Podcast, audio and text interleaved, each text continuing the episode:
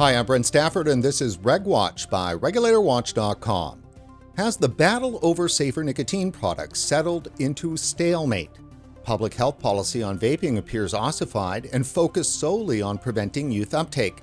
At the same time, tobacco harm reduction proponents maintain adults should have ubiquitous access to safer nicotine products in various forms and flavors. Is there a middle ground? Joining us today to answer this question are two esteemed tobacco control scholars and favorite guests on RegWatch Dr. Kenneth Warner, Dean Emeritus and Professor Emeritus at the School of Public Health, University of Michigan, and Cliff Douglas, Adjunct Professor also at the School of Public Health, University of Michigan, and former Vice President for Tobacco Control at the American Cancer Society. Gentlemen, thanks for coming back on the show. Great Thanks to be for here. having us. So, today we're discussing a new paper that you both are co authors on and was published in Health Affairs titled A Proposed Policy Agenda for Electronic Cigarettes in the U.S. Product, Price, Place, and Promotion. Dr. Warner, let's start with you. What's the purpose behind this paper? Well, you started out by talking about the fact that we have a lot of controversy about the, the subject of e-cigarettes in this country. And you noted that we have uh, a policy, and I say this country, I'm referring to the US, we have a series of policies that are oriented toward trying to get kids not to use e-cigarettes. Uh, that has implications both for the kids, some of them, by the way, good, some not so good. And it has implications for adults, particularly for adult smokers, and they turn out to be not such good consequences. What we wanted to do is address the fact that almost everyone in the public health community shares two goals in common. They want to keep all nicotine and tobacco products out of the hands and mouths of kids, and they also want to help as many adult smokers to quit as is possible we thought we should look for a series of policies, a policy mix, if you will, that is oriented toward addressing both objectives at the same time. That was the purpose of the paper, to get a conversation going, if nothing else. Cliff, let me ask you do you think that there is a middle ground? I think there is middle ground, and and as Ken has started with, it's it's possible that uh, a good, comprehensive, thoughtful uh, set of uh, principles that involve a certain degree of compromise that would remove us from the sort of typical daily polarized approaches that we see in this, you know, in the coverage of this issue and the way that people are advocating around this issue. I think it's quite possible, and I know uh, that you know, based on decades as a call it a kind of a traditional tobacco control uh, policy expert and an advocate, as I've been, uh, going back to the to the late '80s, and Ken has overlapped and, and gone beyond some of that time period as well. With my interest in promoting uh, a reasonable, appropriate tobacco harm reduction uh, for tens of millions of adults in the US and potentially many more outside of the US, at the same time that we uh, pursue some of those conventional tobacco control policy objectives like raising taxes on combustible products and, and reducing the impact of, of marketing on, on everyone, kids, but, but really everyone. There are ways to approach those goals that enable us to, as, as has been said, uh, to chew, you know walk and chew gum at the same time. We don't have to remain so siloed. It seems clear that public health may be fixated on youth use at the expense of adults. Is that is that really true? I do think that media coverage has generally uh, focused on the concerns around kids' access. And we've seen our, in the US, federal health agencies like the Centers for Disease Control and Prevention and the Food and Drug Administration focus more heavily in their public discourse around the need to protect kids and the, the fact that there was a visible increase statistically in the number of kids in the US around 2018 who were experimenting with these cigarettes, and it ended up being kind of transmogrified into uh, being framed as an epidemic, whether or not that was precisely the case uh, technically. And so, you know, yes, that's that's really primarily been the focus. There have been some good, strong, I think, uh, thoughtful voices along the way who have talked about the need to really increase cessation among tens of millions of uh, inveterate uh, cigarette smokers. But uh, you know, clearly the discourse has been weighted heavily toward the, the, the focus on kids. Cliff just described the, the situation in the US perfectly. But we need to recognize in at least a few countries, it's quite different. So if we look at the UK and New Zealand as probably the two best examples, the governments, the medical organizations, uh, they're all behind e-cigarettes as an available technology to help adults quit smoking. And the conversation there is very different than it is in the US. Cliff, you're last on the show in May of 2021, and at that time you called for a ceasefire within the tobacco control community. Did that happen? Have things gotten any better? Well, let me start with uh, a kind of a simple answer, and I would say no, we haven't experienced a ceasefire. Um, it's been slower than than I and I think many folks, many of us, uh, would have liked to have seen, because I think it's possible that we could all get along better and find more common ground in practical, you know, policy-oriented ways than we have. At the same time, I think that we have seen some gradual progress. I think that the media coverage, for example, which was really very one sided about the emphasis on concerns around kids, and let me just add parenthetically there, those concerns have some validity. I'm I'm the dad of a 19 year old who uh, these days is vaping and doing it rather compulsively, and it raises concern for me. He was not a smoker before that. So these things are real. At the same time, I do think that the media has done uh, thanks to the efforts of people like Ken Warner and many prominent scientists, experts in this area, a better job of, uh, I think, of advancing discussion around some of these larger concerns having to do with the needs of adults. And I would cite, just for example, the coverage from Jennifer Maloney in the Wall Street Journal, which has been sometimes very thoughtful, where these uh, issues are raised, and we're having more of a discussion there and more of a recognition that this is not just a simple black and white, one sided topic. So that's improvement, I think. And Ken, let me ask you have you seen uh, any improvement in that area, or is it still an all out battle? First of all, I'll tell you a lot of people who resent characterizing it as a battle. So it's uh, predominantly people, I think, on the harm reduction side who characterize it that way, at least publicly. And I think the reason for that is that the other side, which has been the ones who are focused on kids and vaping, have had such a dominant role in the public discourse uh, and the political discourse.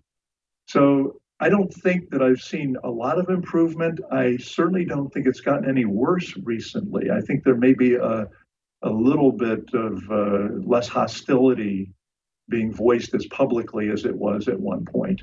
We're seeing some of that frustration. You can imagine in the US when you have FDA actually denying Juul its marketing order, and within days or a week or so, they actually have to pull that back and stay that order. And there's still all the products are are available in most states. So is it is there not a sense that maybe vaping is too big to fail? That's a really tough one. It's certainly not too big to fail in the sense that the cigarette industry is too big to fail. Uh, it's not too big to fail in the sense that the car industry or the drug industry uh, is too big to fail. But let's face it, there are millions of Americans who are using e cigarettes. There are lots of businesses, small businesses like vape shops, up to major tobacco corporations that are selling e-cigarettes, and uh, there's there's clearly a enough of a constituency out there that it can't be ignored. Uh, but again, I don't think it's as powerful a constituency as we would see for other what we would think of as major products made by major industries. Ken, how big of a problem is smoking still in the US in 2022? Well, smoking is actually a terrific success story. Uh, we're not all the way at the uh, to the end game that everybody is seeking, but if you look at adult smoking, we're down to about 12% of adults. We were up to about 45% when we first uh, began what loosely was called the anti-smoking campaign in 1964. And at that time, a significant majority of adult males were cigarette smokers. So we've made great progress, and that progress has accelerated in recent years. Uh, we've seen a big decrease.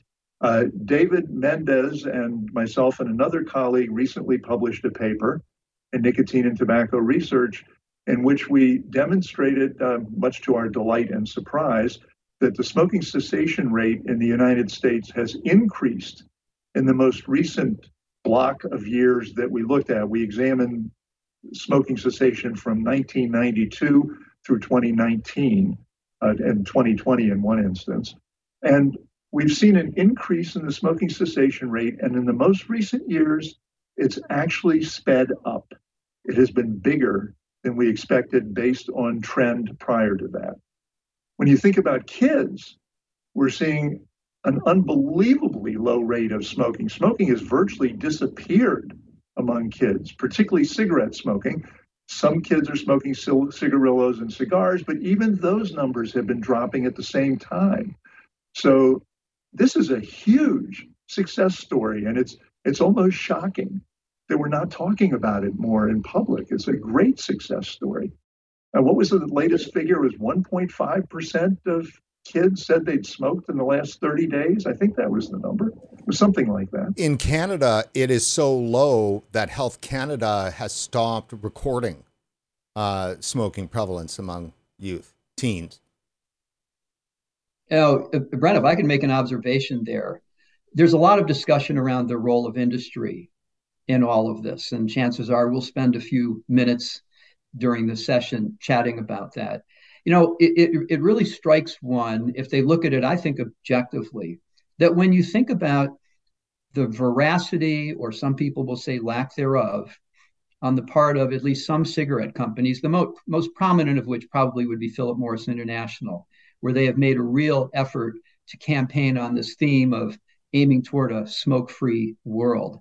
Uh, many people in tobacco control, if not virtually all of them, would say, well, that's a bunch of bunk. There are others who bring, I would suggest, a somewhat more open mind to it. But think about what you've just been talking about.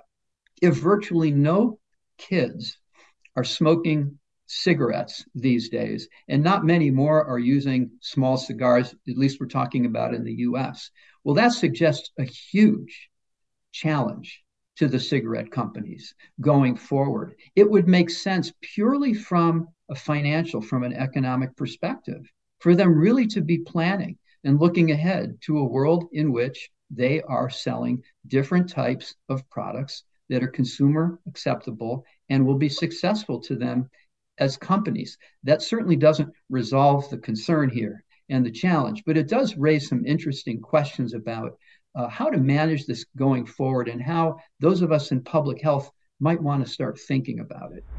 Could that be part of the reason why we've seen such a very intentional, in my mind, process of demonizing nicotine now? It doesn't seem to be the problem is smoking, the problem is nicotine. I think nicotine has been demonized for quite a while. I don't I don't think we want to say it's just now. Uh, you got to remember a majority of the adults in America, and it turns out a majority of primary care physicians in America, think it's the nicotine in cigarettes that causes the lung cancer, the pulmonary disease, the heart disease. Uh, there's just a lack of understanding that nicotine is the addictive substance, but it's not the substance that's causing all the disease. And that's why uh, Mitch Zeller, when he was the director of the Center for Tobacco Products and FDA, said that we have to talk about a nicotine continuum of risk, noting that you have the, the most risky product ever developed by human beings on one end of the spectrum, and that's the cigarette. And on the other end, you've got things like nicotine replacement therapy products that are basically, they're not harmless, but they're close to being harmless. And we have to learn, uh, uh we have to understand that as a nation in order to make significant progress here. And that's going to be very difficult to do because people have very entrenched views on it.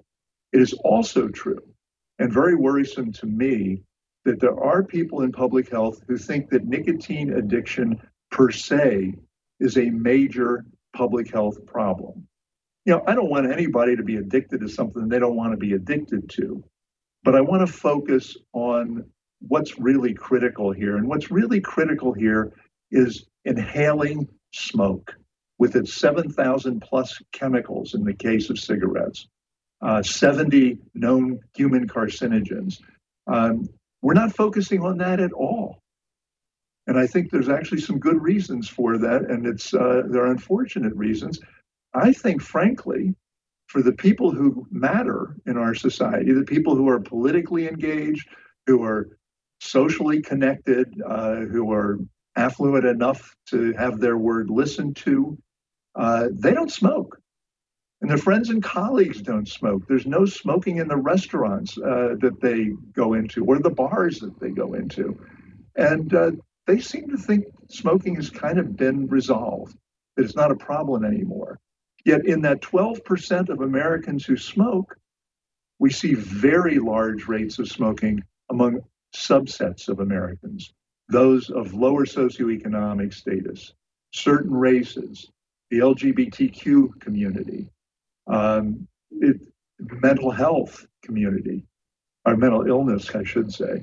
Uh, and somehow we've kind of forgotten about those people. And that's why I think it's so important that we do whatever we can to help the remaining smokers who want to quit to do so. I know that many advocates find that a bit perplexing because generally, you know, class issues, race issues, um, you know, identity issues, and so forth, all those people seem to be really falling under the ballywick um, in most cases of public health and those that might be more progressive in nature, but they seem to ignore the social justice issue when it comes to tobacco use. Can I just add one point here on that specifically? And I think this is really telling. If you look at the role of smoking and the very substantial difference in life expectancy for the affluent and the poor in this country, smoking may be the single most important behavioral factor, and it may account for a very large proportion of that big difference in life expectancy. Differences in smoking rates between the rich and the poor. Now, I want to jump into uh, this current paper that you have out because it will allow us to get into all of these areas a little more deeply. But I want to, right up at the top, if you could explain for us, and this is to either of you, what exactly does the FDA standard for granting marketing approval mean, the appropriate for the protection of public health? The Food, Drug, and Cosmetic Act and the Tobacco Control Act within it uh, sets forth the standard that uh, they uh, will authorize those products that have been deemed appropriate for protection of the public health. And it's rather a balancing act because, at the simplest level, what it's looking at is will a given product uh, have greater benefit to those adults who might be able to transition off of combustible tobacco products than it might pose risk to youth using this product and being exposed to nicotine who otherwise would not have been.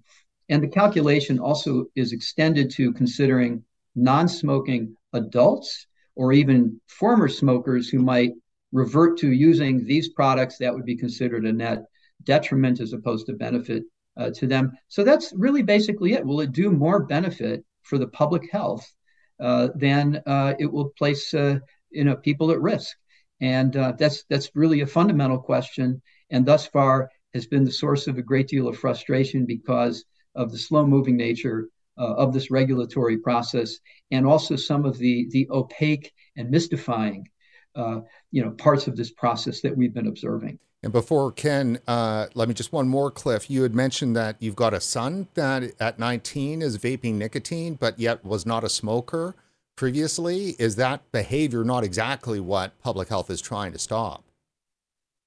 under the appropriate for the protection of public health standard, that would be seen as a real problem. And as a parent, just as a parent, uh, with my N of one son, uh, I'm troubled by it. Abs- absolutely. Um, I can wax f- philosophical about it and, and talk about all of the, the worse riskier things that my son might do or be exposed to. That would be absolutely correct. But the fact that he's doing something he doesn't need to do, that if anything will probably cause more harm than good for him, is troubling to me.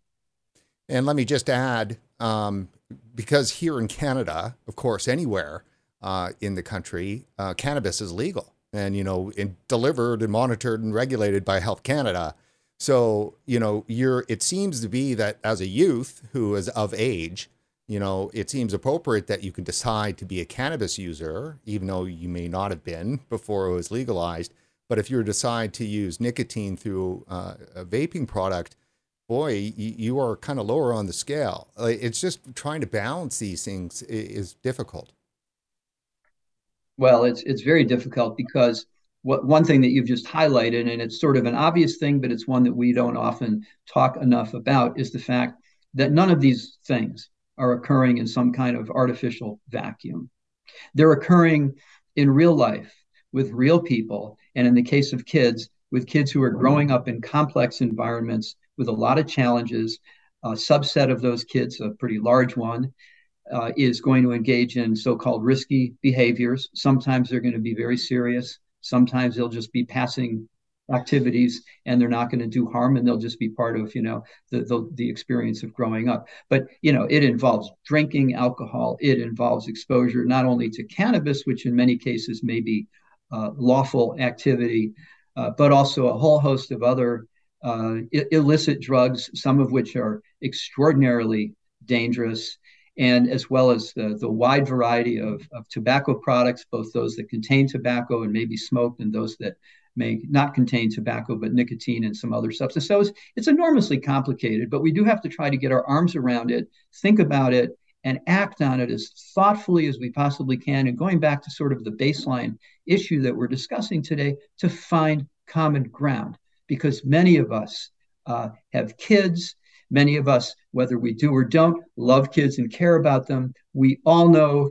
uh, a whole lot of adults, friends, family, colleagues, and we should be looking out for each other and, and really putting this sort of concept of battle aside and finding common ground. Cliff mentioned the other substances that kids use. Uh, one of the issues with e cigarettes clearly is their novelty. I think that's one of the concerns, one of the reasons that adults are so concerned. They went from nothing to a very substantial number of kids trying them. Uh, but if we take a look at the data, the number of kids who use marijuana and alcohol is significantly higher than those who are using uh, e cigarettes, and it has been for decades. I mean, the, the rate of use of marijuana has been over 20% among kids uh, for at least 20 years now. And uh, in all three cases, actually, we're talking about products that are now legal for adults in some states, in the case of marijuana. But in the case of alcohol and uh, tobacco and nicotine products, they are legal for adults. Uh, they've never been legal for kids. And uh, I, I certainly think that alcohol use by kids poses dramatically higher problems uh, than the other substances that are either not used very much, such as very addictive drugs and heroin and so on, uh, or those that are used a lot, but probably with less detrimental implications. Ken, let me ask you this as we jump into the details of the paper right up at the top here, can you can you answer this for us? Are e-cigarettes an effective tool to utilize to quit smoking? If we look at the totality of the evidence, I find it convincing that that is the case. Uh, obviously, we need more evidence. We need more evidence for virtually everything. Uh, but particularly in the case of something like e cigarettes, which is relatively new, it's a new phenomenon in, in a sense. Uh, when I look at the evidence, what strikes me as most important is that I can cite five to six completely different kinds of evidence that e cigarettes are helping adults to quit smoking.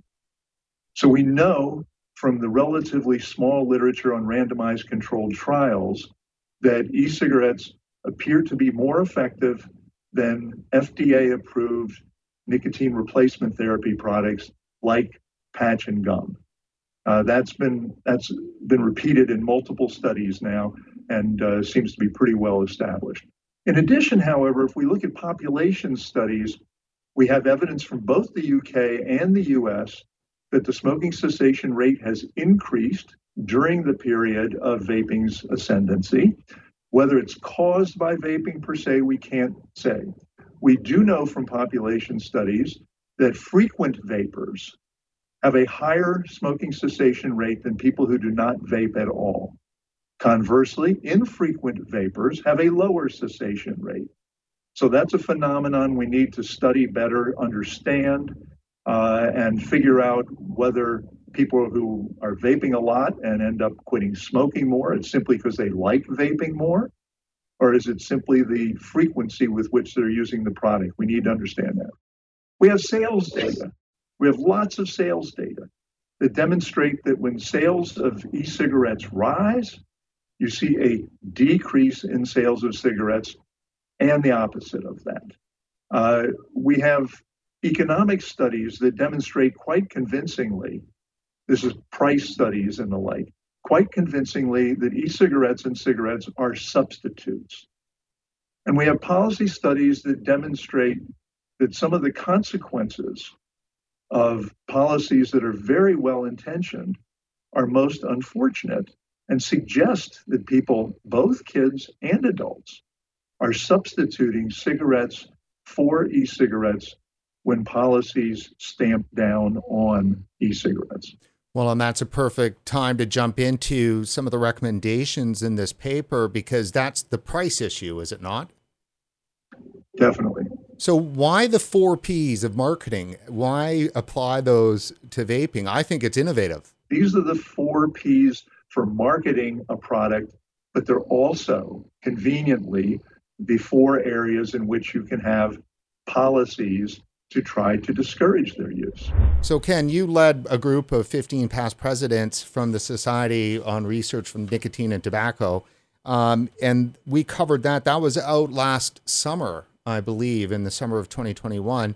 And you were looking for a balanced consideration amongst the issues. This particular paper feels like it's a bit more where here are recommendations on how to solve the issue. Is that fair to say? Absolutely. That's absolutely right. The first paper, uh, which was in American Journal of Public Health in September of 2021, was intended to develop the case for a more balanced consideration of the issue of keeping kids away from e cigarettes and getting adults to have the opportunity to use them to help them quit smoking. And we went through all the various issues, the health arguments, the issues about youth vaping and what the evidence tells us, and the evidence on how e cigarettes can help adults to quit smoking. The objective here was to take that broad perspective and to try to put it into a policy mix that allows us to address both of those issues at the same time.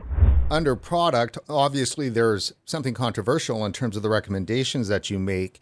I think the first one is is kind of obvious, and that's FDA should establish product standards. There's not a lot of product standards out there, and I know that the industry has always kind of begged the regulators, let's have a discussion about product standards because there's a lot we can do there and good manufacturing practices and so forth. But it always seems to come down to the issues around uh, youth, and then that is flavors. What did you address here in terms of this recommendation on flavors, which falls under product? Well, we, you know, we noted the fact that the FDA back in 2020 said that it wanted to address flavors in e-cigarettes, and what it did was it prioritized enforcement against companies selling flavored cartridge-based e-cigarettes um, without without that uh, you know PMTA authorization that they were supposed to supposed to get. And the agency exempted tobacco and menthol flavored cartridges and also all non-cartridge based uh, e-cigarettes. So that's a you know become in fact a huge challenge out there um, you know across the U.S. And as a result, uh, the sales of exempted, which are primarily disposable e-cigarettes and in fruit and dessert flavors, for example, rose uh, dramatically, and that tends to be the the focus of the the tobacco control community or or groups that specifically focus on uh, issues related to kids' exposure to these products. And in fact, we we've talked a little bit about uh, my my 19 year old. Well, he uses uh, disposables with with a variety of flavors. So, um, you know, a lot of that comes back to the the challenge, and this is something I think that we're trying to uh, really reconcile here in our call for well reconciliation and finding common ground, involving the FDA's uh, exercise of what they call enforcement discretion, which they have taken to mean, it appears, just looking in from the outside, that they're just going to let this fairly wild west of this marketplace, you know, continue to, to persist for, for the, the time being. And so that, you know, we've looked at the, the possibility of uh, an option that, I mean, obviously would involve a ban on all flavors in combusted products. That's actually the direction that the FDA is aiming now menthol in cigarettes and all flavors, including menthol uh, in cigars. But then addressing in a, a, a, more APPH, appropriate for the protection of public health uh, fashion, what they should do, particularly around alternative products, e cigarettes, and potentially also uh, other uh, non inhaled nicotine based products. And, you know, that uh, could end up eliminating the fruit and sweet flavors. But I don't think that we have said that's what you got to go do. Instead, we're saying this needs to be carefully assessed uh, by the industry, excuse me, by by the agency, by the FDA, and you know to look for an effective compromise based on careful scientific review, where perhaps some non-tobacco flavors are determined both to assist adults in ending combustible tobacco use at the same time that they don't unduly expose kids to risk. So the flavors obviously comes right down to it. If you ask any vaper, you know, that's been utilizing the product for any period of time, they're going to most likely tell you that it is fruit or dessert flavors are what worked for them. And that's the big concern. So you're saying then that the recommendations in this paper aren't specifically nailed down to recommending a ban on fruit and dessert. However, that could still happen. Yeah, I well, I, I think that's right. Um, you know, I'd also like Ken to weigh in on this, but I think that uh, what we recognize is that those are the same flavors that do appeal to adults. I think that's pretty widely understood, and that has got to uh, play a role in how this is assessed based on that AP, APPH uh, standard. And you know, the bottom line is we have talked here about a comprehensive set of recommendations. They shouldn't be taken in a siloed fashion. They should be considered synergistically together so that if you have restrictions on place, where these products are sold, how they're sold, one would think, hypothetically or more than hypothetically, that if you've got strong enforcement around that, you've got strong regulation around where these products can be obtained lawfully, then that opens the door to having a wider menu of products available to those who can access those places. In other words, you know, adults, 20 in the US, 21 uh, and over. So that would help answer the question. It isn't solely a function of what the products themselves contain or, or what they're called and so on. So let's jump then to uh, place because that is connected to uh, the flavor issue. And in your recommendations, uh, you state restrict the sale of all tobacco and nicotine products other than NRT to adult only 21 plus retail outlets. So that could be vape shops or tobacconists. So is that really the idea here? Is that um, maybe there could be flavors if for adults if they're only sold in adult only locations? Yeah, that's kind of an example that, that's an example of a proposal that no one will like. Uh, it, it, it has negatives for smokers and adult users of other tobacco products because it makes products a little less accessible. They can't go into gas station, convenience store and get them. Uh, it certainly will not satisfy people are concerned about youth access because they figure as long as they're sold, say the fruit and dessert flavors, there's still going to be some adults who go into the store and buy it for the kids. Uh, we have to recognize that there's no policy, no set of policies we can establish that are going to get rid of absolutely everything that you know all kids would use, or for that matter, they're going to make everything available for all adults. We have to be looking for compromises here. And the place one, uh, I think this is frankly a terrific idea. Uh, Abigail Friedman and I have uh, an opinion piece in New England Journal of Medicine that preceded this uh, paper that discussed this idea. Um, I think it's a, a really good idea, and it's something the states could do individually. They have the right to establish state stores, for example. Uh, there could be obviously vape shops or tobacconists that are age 21 only anyway. So they would be eligible for it. But you're going to find lots of objection to it from, from some very substantial economic interests. Um, you know, all the major retailers, even I hate to say it, some of the pharmaceutical or pharmacies that still sell cigarettes, uh, certainly the convenience stores, which has a big political lobby. Um, and it may be very difficult to get that kind of a measure through. Then you have to step back and have something that's restrictive, but not that restrictive. So maybe it's not an adult only store, but you make sure that only adults have access to the product and only adults can see the product when it's brought out from under the counter. And there's no advertising for it in or around the store. There, there are modifications on this that can be undertaken that could be very useful. Now, let me ask um, then about price. What, you know, what are the issues around price? I mean, I guess basically that just is a discussion about tax, is it not? It is. It is primarily a discussion about tax, and thus far, what we have is a few states that have started had have adopted taxes on e-cigarettes, uh, and in many instances, they're trying to get the equivalent tax to that they already impose on cigarettes. The original Build Back Better bill had a provision to do precisely that. It was going to increase or establish, I should say, a tax uh, on e cigarettes that was intended to be the equivalent of the tax on cigarettes. And that would have exactly the wrong effects. So, what we really want to look for is if you want to impose a small tax on e-cigarettes to discourage their use by kids who are the most price sensitive users, then do it. But make sure that you significantly increase the tax on cigarettes and other combusted tobacco products, because when you do that, you create an incentive for smokers to think about using the less expensive product, the e cigarette, and to give up the cigarettes.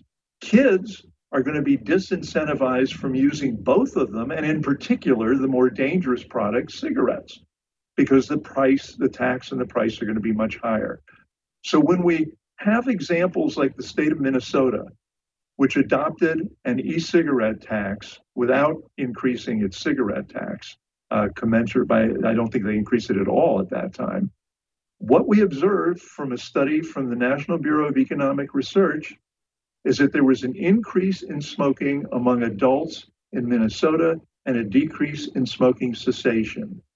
Writ large, a tax on e cigarettes that was the equivalent of a tax on cigarettes nationwide would substantially decrease the rate of smoking cessation in the United States and, frankly, increase the death rate. So while an e-cigarette tax may be well intentioned, you have to put it in context. It needs to be small because the risk is small relative to the tax that you impose on combusted tobacco products because they're very dangerous. And let me just throw this out to both of you, and Cliff, maybe you can jump in on this. Isn't it tobacco control 101 to levy large taxes on cigarette products? And that definitely will make a difference in terms of cutting down smoking? It, it is. I, I think, in fact, Brent, that if you looked at the, the top priorities of tobacco control now for many, many years, uh, that would be number one. That probably is number one with smoke free policies to follow and other measures like reducing marketing. So, if you apply then large taxes to e cigarettes, if tobacco control is pushing that forward, then they, you'd have to assume, of course, that it's going to trigger a substitution. You know, there, there's a couple of things that I've been thinking about as you've been walking through this, and they have they, sort of uh, align with our focus on accurate health communications. We've talked a little bit about the fact that there's a huge focus on nicotine and nicotine being demonized. Well, if it's nicotine in one product, an e cigarette, and it's nicotine in a cigarette, if your focus is on nicotine, then you're not going to consider them to be terribly different. And in fact, many people have been misled, they've been misinformed and, and uh, inferred that in some cases, folks think e cigarettes are worse than combustible tobacco products. And there's no science that would, in any way whatsoever, justify that, that misperception. But that's what people think. And in the discourse, there's a lot of conflation of all tobacco products. You'll hear, for example, in the US, there are 480,000 tobacco related deaths every single year. Well, guess what? Virtually all of those 480,000 deaths are from smoking, they're from using burned combustible tobacco products.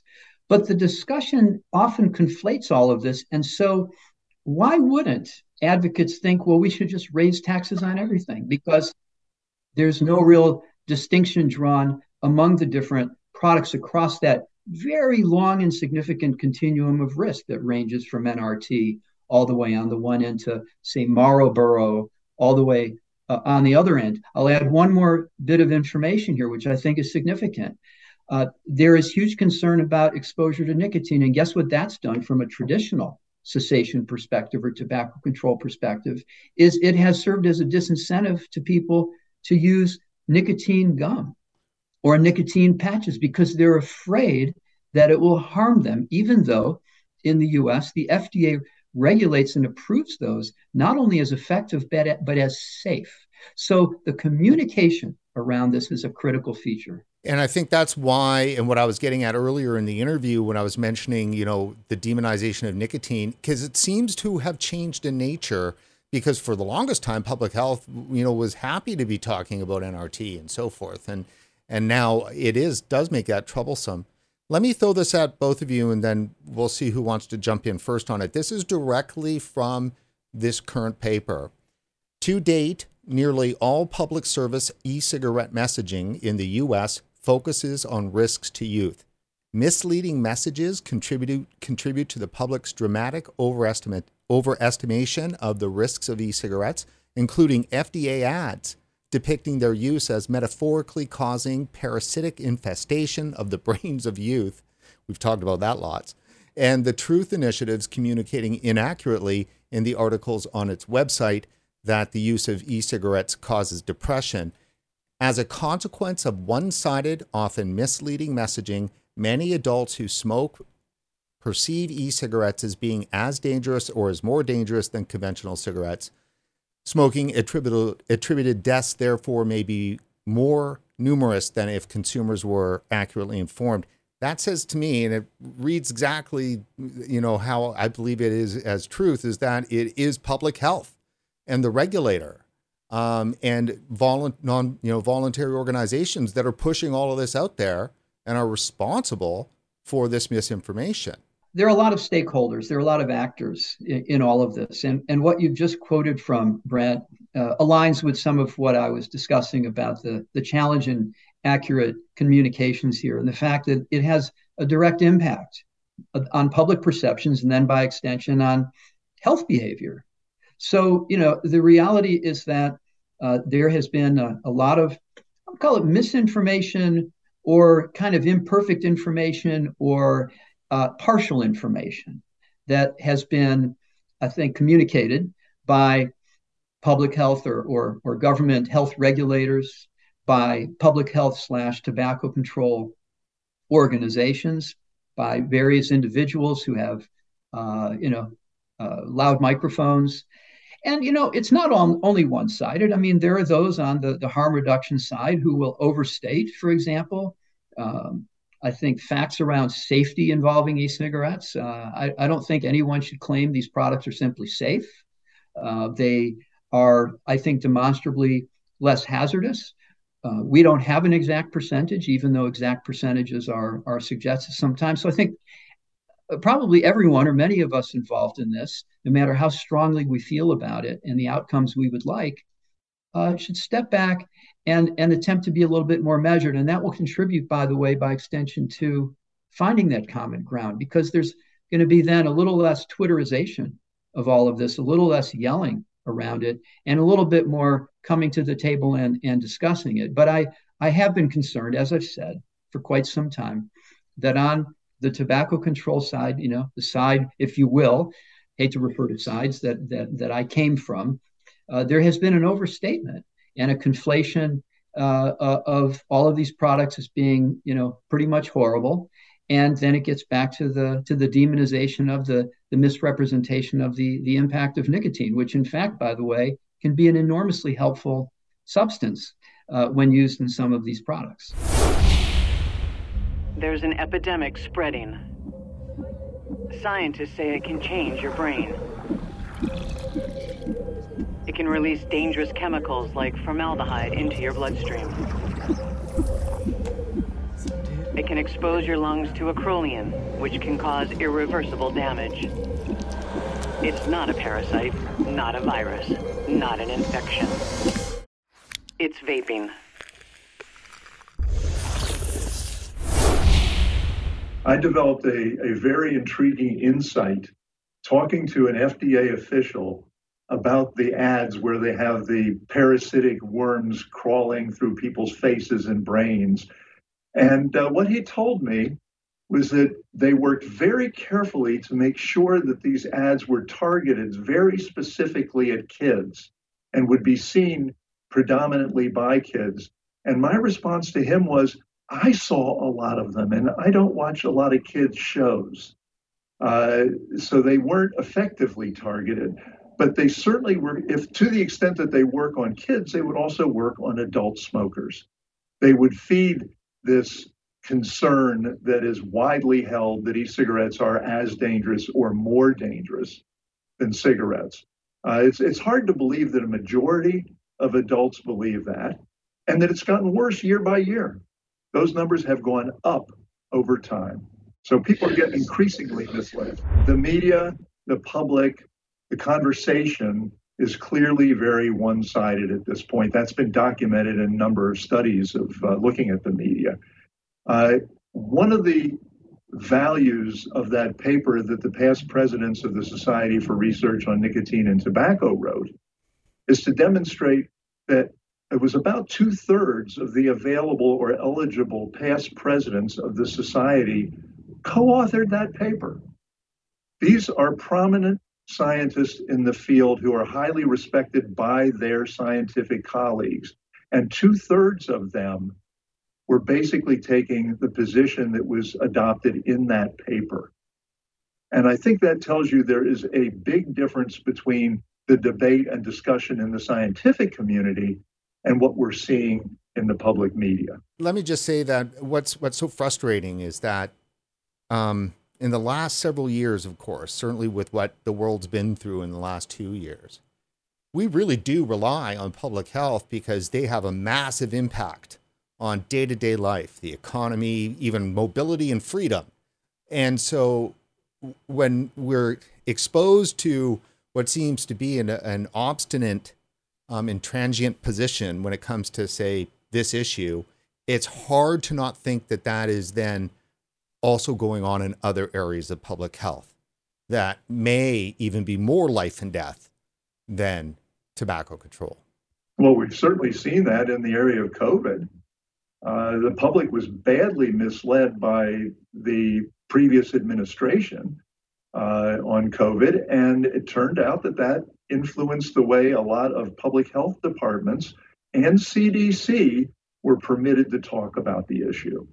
And uh, CDC is now trying to rectify the situation, but uh, they gave them, they stained the image of the public health community in, in a very fundamental way because they were taking their cues from the leadership of the previous administration. That's absolutely true. We talk a lot about this, by the way, Brent. You know, I mean, it, it, it brings to mind the, that old parable about the boy who cried wolf. And the fact is, is that uh, since the CDC has said some things along the way for the reasons and political reasons that, that Ken was just highlighting that were demonstrably misleading and made it more difficult for the public to, to know the truth about how best to protect itself from this, this new virus.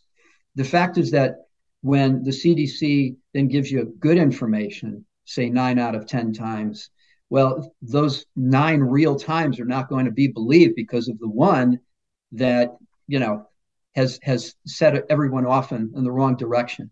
And I, you know, I just think that uh, as a result, when we look at the area of e-cigarettes and harm reduction, it's another clear and very significant example of where we need government, government health authorities, to be sharing clear, accurate information. And, and going back to the metaphorical, although they, they were actually presented as being kind of real, you know, parasitic entities uh, uh, on the brain, that that sort of thing may in fact deter kids from vaping. And i think it probably is effective in that narrow sense. But if it's seen by everyone else and it's not placed in any kind of real context as to the the larger you know factors around these products and the role or roles that they can play particularly for those tens of millions of inveterate adult smokers then, then you really do have a problem and i think that that's a ship that should be not all that difficult to right but we're still working on it so the the recommendation then that I love coming out of this that's in the paper is limit e-cigarette advertising to a switch message uh, in accordance with the continuation continuum of risk. And I love that because, of course, currently right now you can't do any messaging uh, promoting the switch. That, that's absolutely correct, and it, it's it's part of the interesting story of Juul because there's no doubt in my mind that Juul's behavior early on was reprehensible in terms of the social media with regard to Juul with kids and in effect marketing to kids along with lots of other companies vaping companies that were marketing to kids. Uh, and when they got their wrist slapped and it was actually a little more than having their wrist slapped uh, they turned their behavior around and became what i think is the model company for e-cigarettes because they stopped selling the flavored ones because they didn't want to worry about kids using flavored ones. Uh, they stopped all of the social media that they could that was addressing kids. They stopped their marketing that could be going toward kids. And then what they did, which I thought was the exactly right thing to do, is they started advertising Juul as a substitute for cigarettes for middle-aged. There was there was one that I loved. There's middle aged, bald, fat guy wearing a wife beater undershirt. That's who they were advertising to. And he had this quizzical look on his face when the message was switch. And I thought, that's exactly what you should be saying. And the FDA came down on them hard and said, that looks like it's a health message. You cannot use that message until you get our permission to do so. But they're not you know they, they've just made it very difficult to get permission to do pretty much anything. That brings me to my next question and as we're getting towards wrapping up here is that aren't all of these recommendations predicated solely on fda getting through whatever issues it's having? Because currently right now they're denying almost all of the products.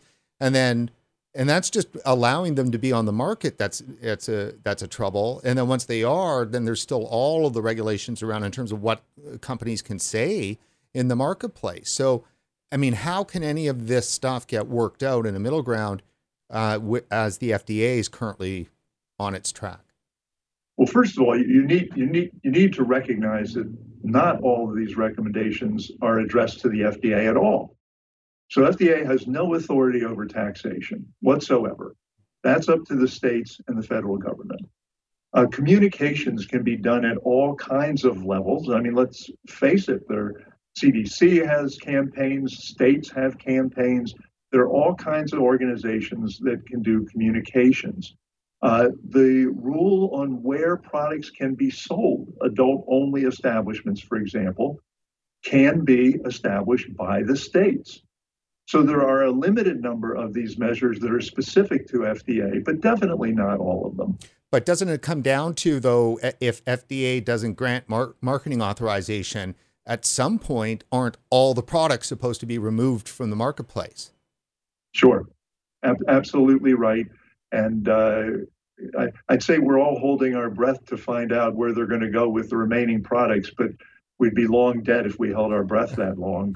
Well, uh, that, yeah, that is definitely one of the issues because um, it and why I kind of thought that maybe vaping might be too big to fail is because it seems that the FDA hasn't cleared the market. Now, uh, Alex Norcia from Filter this week has just come out with a story saying that FDA has indeed uh, instructed the DOJ to start taking action along this matter. What do we know about that? We know that the Department of Justice, uh, at the FDA's behest, sent a, a letter to uh, one producer in Arizona and basically instructed it to cease and, and desist from its illegal sales.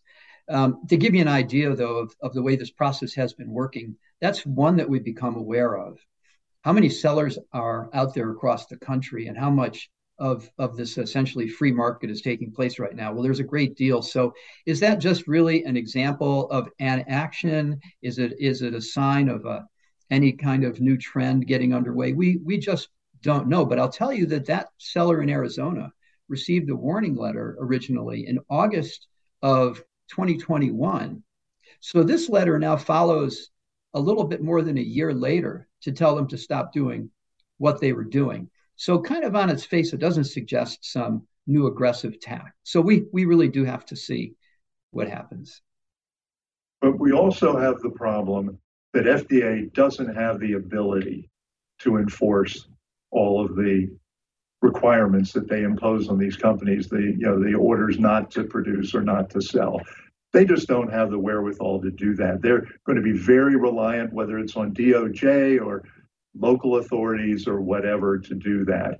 And uh, that's another thing that's in our paper is a discussion of licensing. We don't go into great detail, but the states and localities can handle much of this through licensing operations. And uh, we recommend a much stronger set of robust licensing and enforcement uh, than what we've observed to date in the states. And that's a way you could address this sort of thing.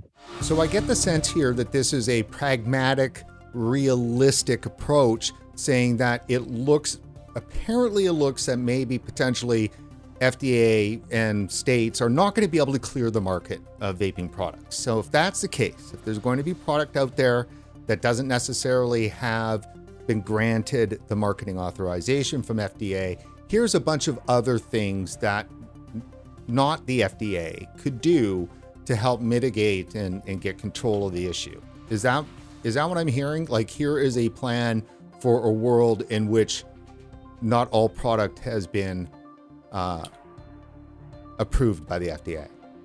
Well, it's certainly not. It's certainly not a world in which all of them have been rejected, or the vast majority have been rejected, and those products are no longer sold it does envision a world in which there will be reduced risk products, including e-cigarettes. And uh, I'm, I'm, I'm trying hard to remain optimistic that FDA will understand the value of e-cigarettes for adult smokers to help them to quit smoking and the importance of that, the relative importance of getting adults to quit. They're the people adult smokers are the people who are going to die as a result of their smoking. It's not a 15 year old who's vaping for one or two times. Uh, the, the kid like Cliff's son, 19 year olds and vaping frequently, that's a worry. But even that person is not at the same level of risk as an adult smoker. And if we can increase the, res- the rate of smoking cessation by 10%, 15%, 20%. That's a huge public health achievement. And I just hope that FDA will get back to the point of recalling what they said, and I think it was November of 2017, about developing a comprehensive nicotine policy that would include uh, one of the things we haven't even discussed, and that's the idea of reducing nicotine in combusted tobacco products to levels that are incapable of sustaining addiction. But you can't do that unless at the same time you have alternative nicotine delivery products that are less hazardous, but they're appealing to consumers. I hope they'll get around to that.